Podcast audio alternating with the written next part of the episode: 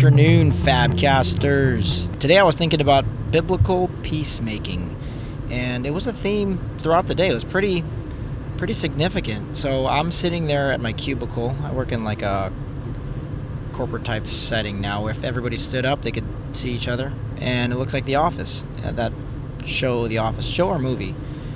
Anyways, I I overheard somebody talking rather aggressively with another person. And the first thing I'm thinking about is, ooh, that sounds juicy. Kind of want to go over there and see who's getting lit up over there. But I knew that was fleshly. And I confessed that and I recognized that and I said, "Oh, no.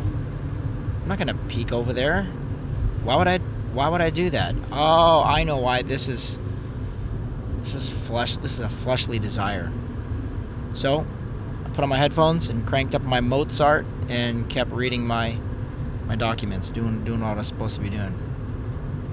A couple of other times where where I wanted I wanted to participate in um, in gossip, or I either overheard somebody talking about somebody else, and my natural inclination was, "Ooh, tell me more."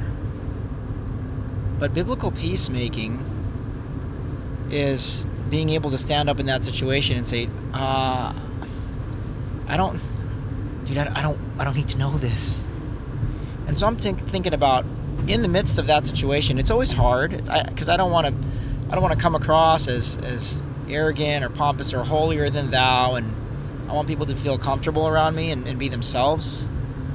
But at the same time, I, I want to be, I want to have a characteristic of, dude, I, one, I'm so weak, I can't handle gossip.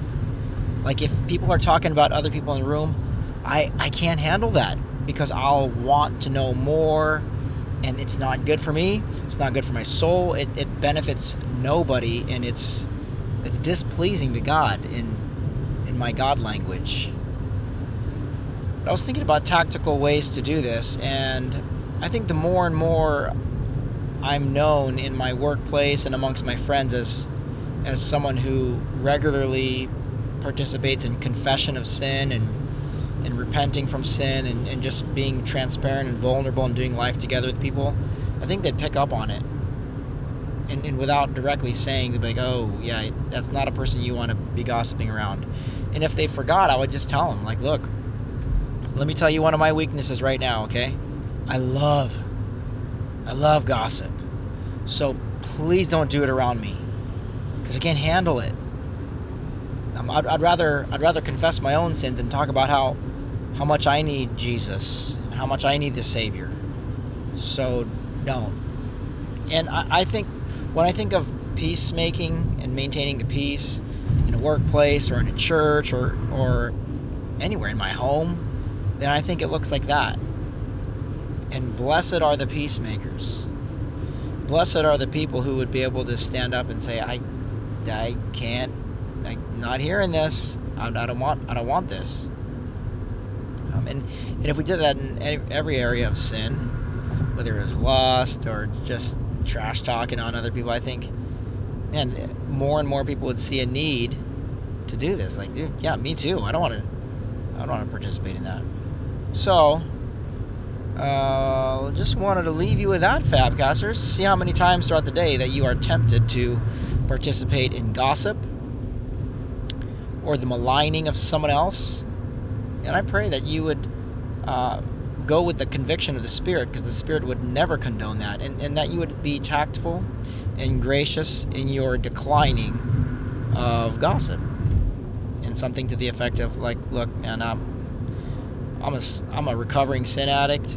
This is an area of sin for me and of weakness, so I'm just going to excuse myself and encourage you to stop talking about them.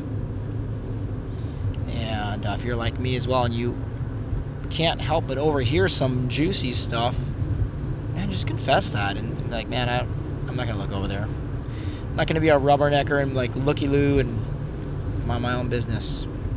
All right, Fabcasters, take that one to heart. Be peacemakers. Be a peacemaker today. Peace out.